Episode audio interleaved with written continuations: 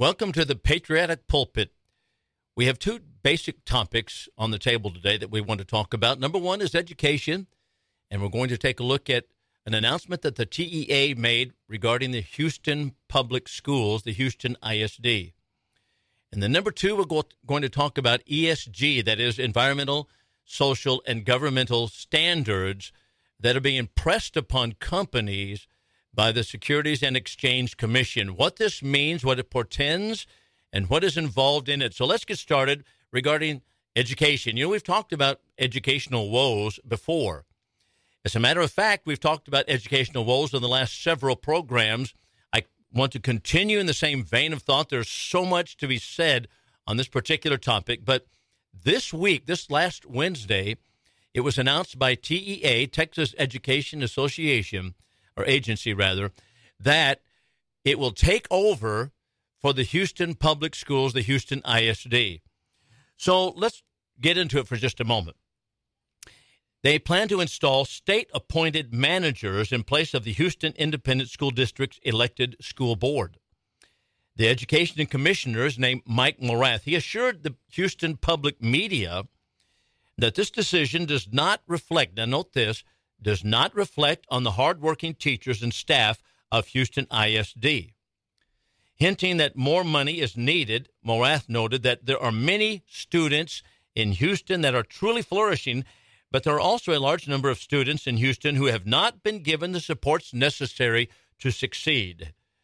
Not given the supports necessary. That sounds like they need more money. That's interesting. We'll t- come back to that in just a little bit. Morath also described the Houston ISD superintendent, Millard Hussell, as a student focused man of integrity, but that he will be replaced. So the TEA takeover simply means the state NGC will control the budget, school closures, collaboration with charter networks, policies, curriculum, library books, as well as hiring and firing the superintendent, among other important decisions. So let's think about why is TEA stepping in? Now they've already told us that it's not about the teachers, it's not about the students, it's not about the superintendent. Well, what is it about them? Well, I want to say first of all, these low performing schools hardly are ever about the teachers. I, can't think of that. The teachers are some of the hardest working individuals and some of the lowest paid individuals in society. They are hardworking. Sometimes, and this is the case on many occasions, the teachers are harder working than the students. And it begins to be a flip sided thing where you think, well, I'm working harder as a teacher to get my students to be passing than my students are. I care more than about them passing than my students care about passing. And that's exactly the case in so many school districts and in so many schools. So it's not about the teachers. And I'm going to be the first to say that's exactly what I believe to be the case. It's not about the teachers. Neither is it about, and I don't know the Houston ISD superintendent. I don't know him, Millard Hussell, but apparently he's a great superintendent, man of integrity. It's not about him either. They also tell us it's not about the students. The students have been given this the supports they need. They say, well, they might need some more support, but they say the teachers and the students are hardworking. So there are many students that are flourishing, but the truth of the matter is that there are many students that are not flourishing. And we need to take a look at it for just a few moments. Why is TEA taking over control? The takeover, according to the article, is primarily due to years of low standardized test scores and postgraduate performance at, for example, Wheatley High School, one of the district's 280 campuses in 2019. Although there are some schools in the Houston district that are high performing, schools like Wheatley and Kashmere struggle year after year after year. State Assistant Solicitor General Kyle Highful told Texas Supreme Court justices last October he said, if you're a student at one of the low performing schools, it doesn't help you to know that elsewhere in the district there's a school that's doing great. And the commissioner believes that every student should have access to a quality education. Now, right here, I'm going to take some issue with him. That implies that students are not being given a quality education. But we are already told, and I believe it, that the teachers are hardworking. I've seen these kind of things through public schools continually in my adult life. The teachers are hardworking, some of the hardest working people, as I've noted. It's not about that they don't have quality teachers and quality education in that respect. Not only so, but low performing schools. And for example, Wheatley High School in Houston is one of those low performing schools, low standardized test scores. They have the highest, or some of the highest percentages of special education students. I think the figures are something like 20% of the students at Wheatley High School are special education. Now, what does that mean? That means they're a Title I school. That means they receive much more money than many other schools receive. That's the same thing, whether it be in Wichita Falls, the same thing in it, wherever you are in Dallas, Fort Worth, El Paso, whether it be in Houston, Austin, whether in Fort Worth, it doesn't matter where you are. The schools that are low performing and the schools that have high number of special education students, they receive much more money than schools that are high performing. We're pouring more money into that. So it's not about more money. Incidentally, we mentioned on the program last week, just to reiterate, in Washington, D.C., for example, the schools received more money per student than any district in the entire country of the United in the entire country of the United States. Washington D.C. schools received more money per student than any district, and yet they have some of the lowest scores. Chicago, same thing. They receive a lot of money, but they have, as we noted last week, no students meeting the bar of the standardized tests at high school level. None. Zero. Math and science absolutely failing. What what is going on? What is the problem here? Well, the Wheatley High School has this breakdown in demographics. It serves 460 African American students, 403 Hispanic students, three Asian students, and three white students. 94% were classified as economically disadvantaged. Now, what does that mean? Well, that means economically disadvantaged. They're providing them free breakfast, free lunch. In the summer times, they send perhaps, as they have in many districts, send supper homes to the kids. They pay for their not only education but their meals as well. So, what what is going on here? Education Commissioner Morath stated most minorities start from behind. Now, I want you to hear this. Most minority students start from behind. And starting from behind means you have to catch up. And you're playing catch up for so long that eventually your status quo catches up to you. All right, let's let's stop here for just a few moments and think about this. Now, in the article, there is uh, there's a couple of uh, professors who weighed in on the topic and given us a wrong answer. I'm going to tell you right away. Here's an historian, for example, Karen Benjamin found that white schools in greater have greater resources flowed to West Houston, while black schools were placed in South Northeast Houston. And she's talking about back in the 1920s in the schools that were as they were established, including Wheatley and Fifth Ward. Now that was 1927. All the while, schools in relatively integrated areas that didn't fit into the racial zoning plan were shuttered or denied adequate resources. Well, that may have been the case back then. That's not the case today. I don't have any facts and figures before me to argue with her about 1927, but I do know that that is not the case today. These Title I schools receive more money, they have more resources than other schools. More money, they have good, hardworking teachers, they have great staffs, they have great superintendents. So, what is the problem? Now, Karen Benjamin goes on to point out that was all about segregation residential segregation got baked into the system. You know what? This is this is this is example of liberal nonsense. As if segregation is going to cause low performance on standardized tests. Now, I've given you an illustration in the past. You look at You look where freedom reigns. And freedom reigns, for example, as people worship. Black churches congregate together frequently. Is that wrong? No. They like they like to be with people of their own kind or people more like themselves. That's that's what they prefer. I lived in East Texas. I happened to preach at a black church at one point, but I and I happen to know this is exactly how it works. I mean, they they want to do and the white churches, perhaps so. But now when you talk about white churches, they say, "Well, boy, there's something sinful about that. We, what are we going to do to open up the doors to minorities?" You know what? The doors are always open, and every I've never seen a church that the doors are not open to every person who wants to come in. Now you say, well, I know some people are prejudiced here. That you know what?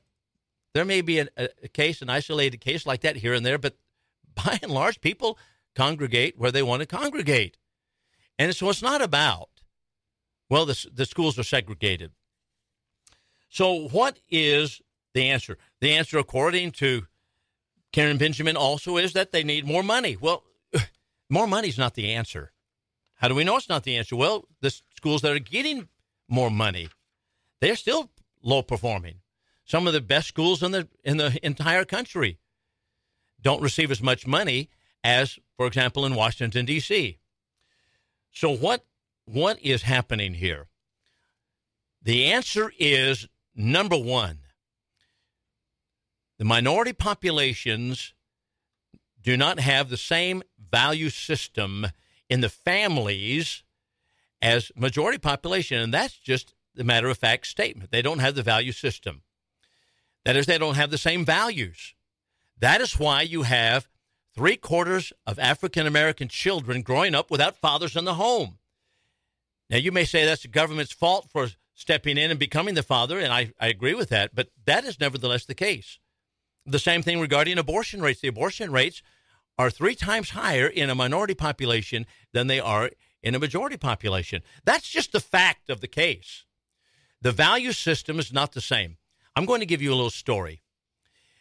Sitting before a, a, dean of college at Alabama State University. Alabama State University in Montgomery, Alabama, is 100% African American.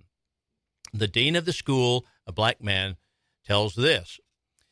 And he said, You know why that Alabama State University has, for example, an engineering department, but we only we only have about 20 to 25 percent, if I remember the numbers correctly, that are black males, men, black young men that are in the engineering department. And on the other hand, there are about 70 percent women. Now you might say, okay, what what about it?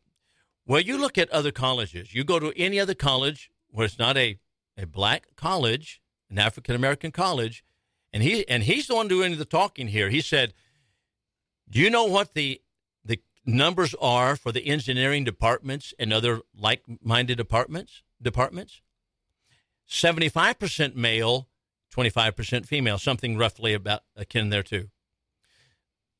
Weighted largely, more largely." For the males than the females. Now, why is that? Because because these colleges are cutting out female? No, it's not because they are begging females to be part of it. We think that has to be that's part of the diversity, equity, and inclusion standards. No. And here's what he said. He said because the black man, the black male, the young man do not value an engineering degree. They don't want the engineering degrees. They don't want it. That's what's happening. They have a different value system. And until we can understand that and until we look at that, now is that to say, is that to say, well, okay, uh, they're all bad? No, there are a lot of there are a lot of great people coming out of poor, poverty-stricken neighborhoods, African American community, Hispanic community. But let's face it, the value systems are not the same in as far as education is concerned in many African American homes. That is just the fact of the case. And it's the same way regarding many Hispanic homes. The system, I mean, the homes themselves do not value education. And we just, we are afraid to speak that way and say it, but that is the obvious case. You might look at any school, just take an elementary school that is dominated, for example, by Hispanics you know, we, the education is provided. send homework home, doesn't get done. They're not doing it. They're not studying at home. They're not reading it at home. They're not reading to the children. The children are not being read to. They come home, they come back with no homework done. They have not learned even the basics of it. Why, why is that the case? Well, in many cases, they have fatherless homes, and whether and if the father is there, they don't have the same value system on education as other segments of society. That is not to say they're bad people. It's simply to say that they have a different value system. So that's why, in many cases, teachers are working harder than the students. You don't see them reading at home. They don't practice the multiplication tables at home. That's the that is what is occurring in poverty neighborhoods and low income neighborhoods. And so you're going to find the TEA is not going to be able to fix it by going in there and managing the Houston ISD. It, this come, becomes a cultural problem, a cultural problem that goes really to the heart of man. And that's what's taking place in different areas of our country. We'll be back in a moment. Now, in the first segment, we talked pretty sharply about some of the cultural differences and cultural problems that we have in America and subcultural problems that we have in America. And so I want to emphasize and underscore that we're not talking about the inability of minorities to learn. We're not talking about the inability of people to succeed and do great. There are so many people, everything's equal across the board on that. But when the home itself does not value education and educational standards, then we can expect to see, as they found out in Houston, that students are starting from behind. Now, I'm going to give you an illustration. And this is not simply to to talk about myself here. I, I try to rarely talk about myself, but when I my first son, Seth, and we, I tell you what, when he, he started talking when he was two, and he never stopped. He was just, but he was very sharp, sharper than I am. And I thought, boy, you know what? I'm going to have to channel this young man's mind, this child's mind. So I began sitting down with him and reading to him, having him go over things.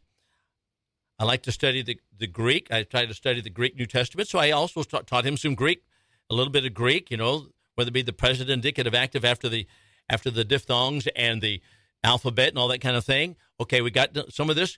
And I thought, boy, he's he's moving ahead. And you know, by the time he was three and four, he was reading. We had the McGuffey readers, great reading system. And I had the McGuffey readers, and I would sit down and he would read to me, and I would read to him. I'd correct him on the different things. And so, you know, I was learning. I thought, okay, this is helping me because I'm I'm learning a little bit.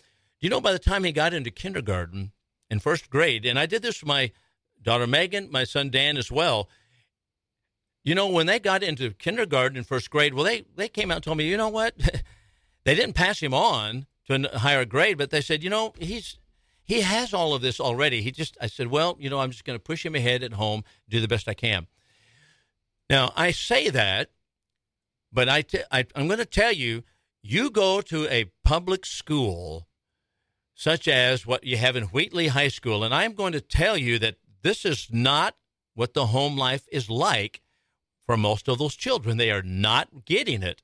They're not going to have parents sitting down reading to them. It's not because I'm better than anybody. It's simply because that's something that they didn't value as I did. And they didn't they didn't they're not learning it. And so today in these schools, second and third grade, they're having a hard time even with the alphabet, the sounds of the alphabet. And you say, well, that's because they come from a Hispanic background, perhaps. Well, maybe so, whatever it may be. But be that as it may, when we get into second and third grade, seven and eight years old, and they still have a hard time with the vowels and the consonants and sounding out letters and sounding out words and having a hard time by the time they get in fourth and fifth, well, they are behind. They're coming from behind. What happened? Well, they never got after that in the home. They never they never did that. And I, I tell you what, I invested a lot of time, a lot of time with my children doing that kind of thing because I wanted them to have that. That was my choice, and it was a personal choice of mine and my wife's. But you know, you don't find parents doing that frequently today. They may have a They may have a system of values that have something else that, that's important to them. That's fine. That's their choice. But let's not say, well, the kids are unable to learn. No, they're they're able to learn. But if they're by the time they're six and seven years old and they haven't started reading, they haven't started putting things together, they're behind. And they're behind because of what goes on in the home. And I'm going to tell you something else that goes on in the many of these homes. They have a mother who's maybe working, uh, no father in the home. She may be working a couple of jobs. The children are being babysat by the television and or a telephone, and that's what's happening. They're not learning these things. So, what's happening in the Houston ISD is indicative of what's going on across the country as far as test scores are concerned. I'm going to tell you another thing. Here's what's happening in many public schools. I remember I was in East Texas teaching, and my first year teaching, and I, I was taking a daily grade, and the daily grades, the grading period came up, and about 25 to 30 percent of my students were failing. They had a 60 something point average. Anything below 70 was failing. So they'd be ranging from anywhere but the 20s all the way up to the 60s. And the administration said, uh, no, no, no, you can't do that. You have to have no more than 10% failing. I, well, what does that mean? Well, that means you've got to go change your grades. I said, well, they're not performing. They're not, they come in here, they don't care they don't have attention spans long enough to sit and listen to a lesson as some of them do. I may have been boring teacher, I don't know, but they don't have the attention span. They didn't want to. They come in, they want to, they fool around. Doesn't matter. You've got to have so many passions. So what? So what do teachers do? Well, you're going to pass them on. They may be scoring in the 50s, and so well. And I felt like Mr. Potter in uh, "It's a Wonderful Life." You know, uh, he passes and uh, he doesn't pass, and she passes, and she doesn't pass. And you know that that's what you do. And that's what has to be done. Now that's reality. And that's what's going on in all of our public system. Now I ask you, is that merit based? No, it is not. No, it's not. We are we are fostering not meritocracy. We are fostering basically it's educational socialism, and that's what's happening. So, thinking about education and some of these things. Now, I have a lot more to say about education. We need to move on to, I want to talk about ESG on this program. Before I do that, I want you to go to Patriotic Pulpit. You'll find it on Amazon Music app on your phone. You can also find it on other apps as well, uh, Spotify, and uh, you can go there and listen to the program. The program is going to be put up uh, every week. Is put up, and you you may uh, go there and find the show. You may read articles that are right on these topics and many more, and that you can find those on the News Talk 1290 website, newstalk1290.com website, and articles dealing with these topics, many others. And, and the staff here at News Talk 1290 write a lot of great articles about local news and things, and I tend to focus upon more what's happening in the country as a whole or the state as a whole. But those are my articles. Now, I do have a website, American Liberty with Bill Lockwood, and you can go there and you can donate if you wish to do so. There's the donate button there. So that's how you get in touch with my material. But one more, and that is the Iowa Park COC. That stands for Church of Christ. Iowa Park, all one word, iowaparkcoc.org. And you can find articles, sermons that are preached, and you can find it across the board, everything that I say. And uh, you may go there and critique it if you wish. So uh, that's how you find my material. So we'll be back in just a moment. I promised I would talk about ESG. This is from the Reuters News Service, and it tells us last March, the U.S. Securities and Exchange Commission, the SEC, unveiled plans to enhance and standardize climate related disclosures for investors as part of a growing awareness of the importance of environmental social, and governance, that's the ESG issues among public companies. Continuing, the new disclosure rules would require listed companies to not only disclose risks that are reasonably likely to have a material impact on the business, results of operations, or financial condition, but also to disclose information about its direct greenhouse gas emissions and indirect emissions from purchased electricity or other forms of energy, as well as certain types of GHG, that would be greenhouse gas emissions from upstream and downstream activities in its value chain. The news agency also noted, however, that given the Supreme Court's decision in June, and that was West Virginia versus EPA, that limited the federal regulation of power plant emissions, the timeline for final rules have been pushed back. That's pretty important to note. The Supreme Court says, no, the federal government can't take over all of these things, and we're going to limit the federal power of regulation. So ESG rules are being pushed back. Nevertheless, the news agency assures us that most investors support the core tenets of the new disclosure rules. So many, therefore, expect the new rules to be finalized and an implementation process will be started. So, ESG, and that will be the companies must list with the, if they're going to be listed on the Securities and Exchange Commission, they must list how they are fighting greenhouse gas. They must list how they're friendly to the environment as well as social and government governance, and we'll talk about that right now. So, Investopedia, what is ESG exactly? Investopedia tells us following that it is environmental, social, and governance investing refers to a set of standards for a company's behavior used by socially conscious investors to screen potential investments. All right, so environmental criteria consider how a company safeguards the environment, including corporate policies addressing climate change, for example. So, if you're going to have a good score for the SEC and people are going to invest in it, they're going to give you a, a thumbs up rating if you show that you are actually investing in how to stop climate change. Social criteria examines how it manages relationships with employees, suppliers, customers, and communities where it operates. But let's break it down just a little bit. What does that mean? Basically, it means what? Okay, how many how many homosexuals are you going to hire? Uh, how many women do you have on staff?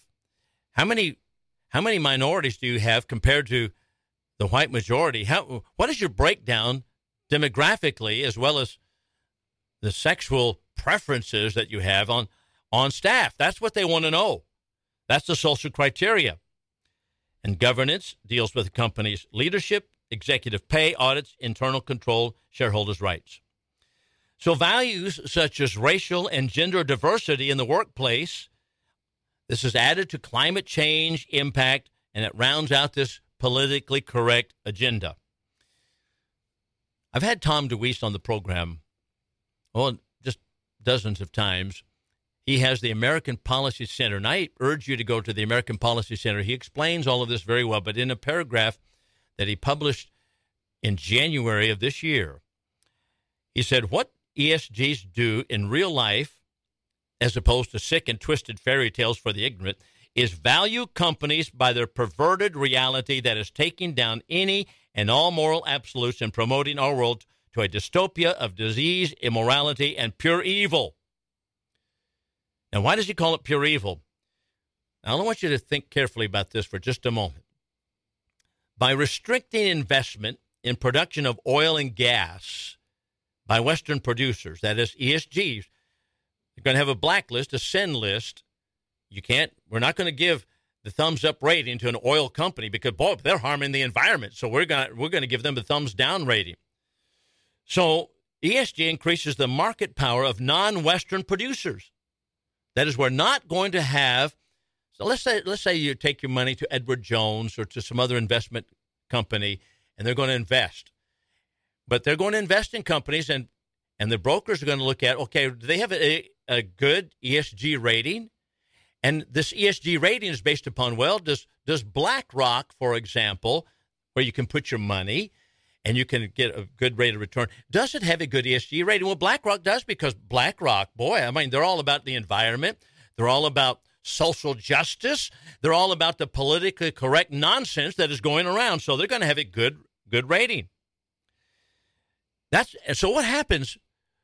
Well, the oil companies, oil-based companies, the coal producers, they're going to be demonized. They're not going to have an ESG rating because they're politically incorrect. Just take, for example, Elon Musk, the Tesla Corporation, the Tesla cars that he produces, do you think Elon Musk has a good ESG rating? Well, it might. He might be environmentally proficient. He might be environmentally safe, and his cars might be. But oh no, Elon Musk is not going to have a good rating because he is for freedom. He has tweaked the noses of the liberals by opening up Twitter and showing that Twitter has absolutely crushed conservative talk on their platform. And he is he has he is a black mark by his name. He's not going to have an ESG rating. And that's and that's exactly what's happened. They're not going to give him one. So they don't want companies they don't want you to go to a company that's an investment company and put your money into a Tesla at all. Because after all, Elon Musk is not he's not about greenhouse gas emissions. He's not about wind energy and about getting us off of these different things. And he's about conservatism and freedom. So, no, he's going to have a bad rating. So that's what's happened. So ESG increases the market power, therefore, of non Western producers. You remember, for example, Joe Biden said, telling the, the young girl, I guarantee you that you're going, we're going to get off of oil based economy and coal based. We're going to erase it all. There's zero emissions, zero emissions. That's what it's all about. All right. Are we going to be able to function without gasoline, without oil based products, without petroleum based products? No, we're not going to. So, what have we just done? We have just empowered non Western producers. We have just we have just given Vladimir Putin, we have given him the corner on the market. We have weaponized his energy supply. Net zero, the carbon emissions, net zero, that's the holy grail of ESG, has turned out to be Russia's most potent ally, quoted by Deweese. Now, that's exactly what's happening. This is why Tom Zitron, who writes in, um, he writes in the Epoch Times, and this is why Tom Zitron calls ESG and the ESG grading system stealth socialism because it allows the central government itself to do the central planning without having to publicly acknowledge such and deal with the unpleasant repercussions of property confiscation. Central planning to bring America down to the level of dependent, non wealthy nations. China's building two coal fired plants per week. And we are saying we're going to we're going to get off of it. We're going to get off the oil base by 2035. What is this about? It's about bringing everybody down to a poverty level. We'll be back in a moment. So, what is ESG as far as its origin is concerned? Where, where are its origins? Where did this come, come from? Well, the concept was originally developed, as you might have guessed it, by the United Nations Environmental Program Financial Initiative two decades ago. Two decades ago. That would put it way back yonder as a way to implement sustainable development goals through its principles of responsible investing. In other words, the United Nations, via ESG, tells you what is moral and what is immoral. You know, this is to me alarming. We're going to cast out biblical ethics. Incidentally, the biblical ethic includes that God made the earth and everything in it for man to manage. That's Genesis chapter 1. And to oversee. Genesis 1 30 and 31. But we're casting out any kind of ethic, what is right and wrong, and freedom, casting all of that away with ESG. And instead, we're defining, or, or the United Nations is, is defining what is moral and what is not moral. And what is immoral is carbon based emissions. That's immoral. And that's why the Democrats and many Republicans as well, they sound like preachers, just like I am. They, they sound like a preacher on the subject. They get on and thump the pulpit all the time about it. That's what's happening here. You know, it's John Kerry. What a traitor this man is. He calls, and he's he's one of those self-anointed individual. He's a self-anointed socialist elitist. And he runs he helps helps run things like the United Nations. He he calls the select group of human beings. That's what he called them. the select group of human beings. We've got to decide for you how you will invest your money and your future. How do you like that? We, direct quote, we select group of human beings will decide how you can control the future or how you control your money, how you spend your money. We select group of human beings. I tell you what, you talk about arrogance. Arrogance gone to seed.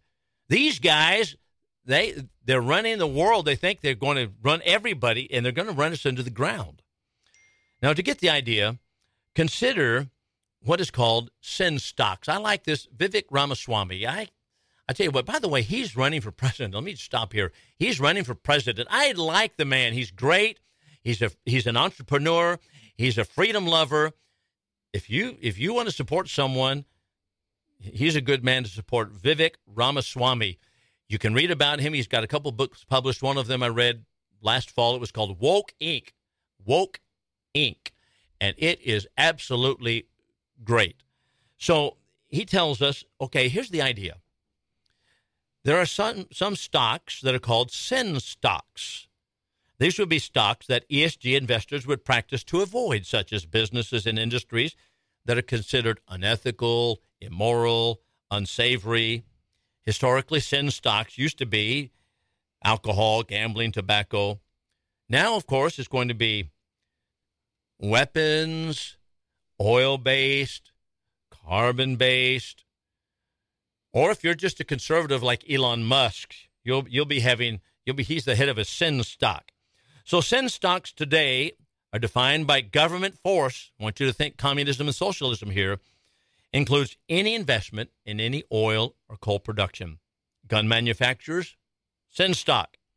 Companies are pressured to cave to socialistic criteria by submitting reports then that they fostered the green agenda, how they've met racial quotas, how they furthered the war against sexism, and all all of this is going on right under our noses. It's socialism in the corporate world. Zitron, that's a writer, Zitron in Epoch Times said, in a sense, ESG is a novel and brilliant way to place private corporations under the yoke of government. No longer would governments have to deal with having to pay shareholders a fair price. They wouldn't have to use the threat of physical violence to coerce managers to do their bidding. The supporters of ESG merely had to bully companies to adopting policies that destroyed shareholder value by psychologically manipulating employees, shareholders, and the public into believing that these activities were virtuous. That's called propaganda. Let me just boil it down. That's propaganda. And that's what's going on. The green energy stuff is propaganda. It is absolutely unscientific, and I am uh, I am happy to sit here and talk with anybody about it. That this is this is something that is not science. It is simply socialist propaganda as a way to derail American freedom. Well, what are the results of ESG? Vivek Ramaswamy states ESG investing is not pointless to the socialist in charge, like John Kerry. He said it's just that by design, it's supposed to be relatively less profitable. You're not going to make as much money, you're going to be poorer. But we feel good about it because we promote the new earth ethic, and that replaces biblical ethics.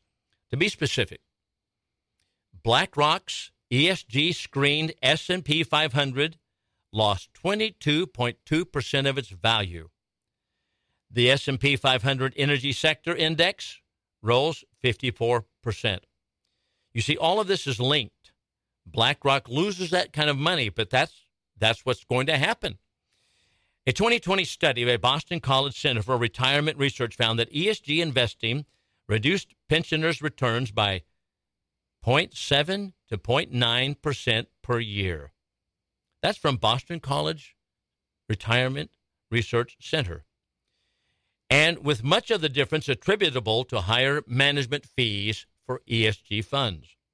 Columbia University or the London School of Economics, they found that ESG funds appear to underperform financially relative to other funds within the same asset manager and year uh, per year, and they charge higher fees.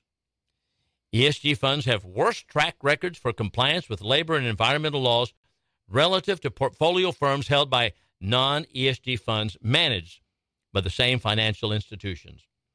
Now, the same is true regarding in a, in a multiple other studies, such as University of North Carolina studied it, the University of Iowa studied it. ESG will make America poorer.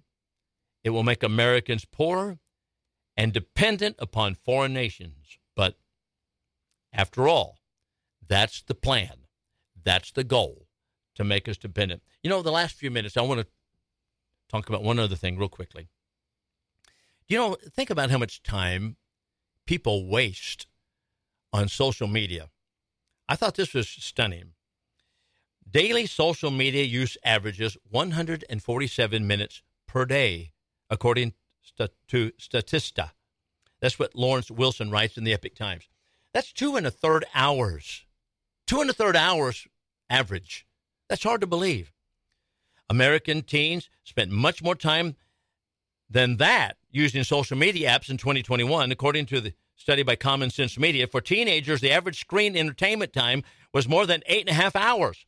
For tweens, it was five and a half hours. Uh, get that. Average screen entertainment time more than eight and a half hours. And five and a half hours. This is what's happening with with people today and the young people today.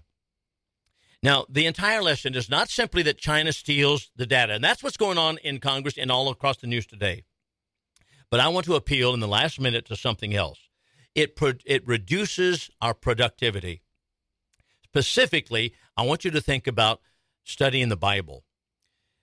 The sad modern commentary on America is not only that we lack a work ethic anymore, which the Bible teaches if a man doesn't work, neither let him eat, but that that lack applies to a study of God's Word. Addiction to social media spells the end of any real engagement with biblical texts in any meaningful way, or even deep thinking for that matter. Two and a half hours, up to five and a half hours on social media waste so much time that could be used for productive Bible study. Not only has social media addiction supplanted Bible study, most of the Bible that modern people receive is in very small nuggets of information provided by electronic Facebook and Twitter posts. It's like bumper sticker Christianity. Ladies and gentlemen, we're not going to learn the principles of the Bible and God's Word by little snippets and bumper stickers. That's not how it's going to be done. And we have we're robbing ourselves of any ability to deep think, as well as sit and listen to anybody talk about biblical principles or even political principles for more than 10 minutes and then our, our attention's off somewhere else. We just, and if you don't think this is addic- addiction, you go to a public school and you confiscate the phones and you'll find out real quick that they are absolutely going to go crazy. The students themselves, I'm telling you, the students themselves try to hide the phones when they go into juvenile detention, hide it on their body somewhere. You talk about an addiction. We need to get off the social media addiction.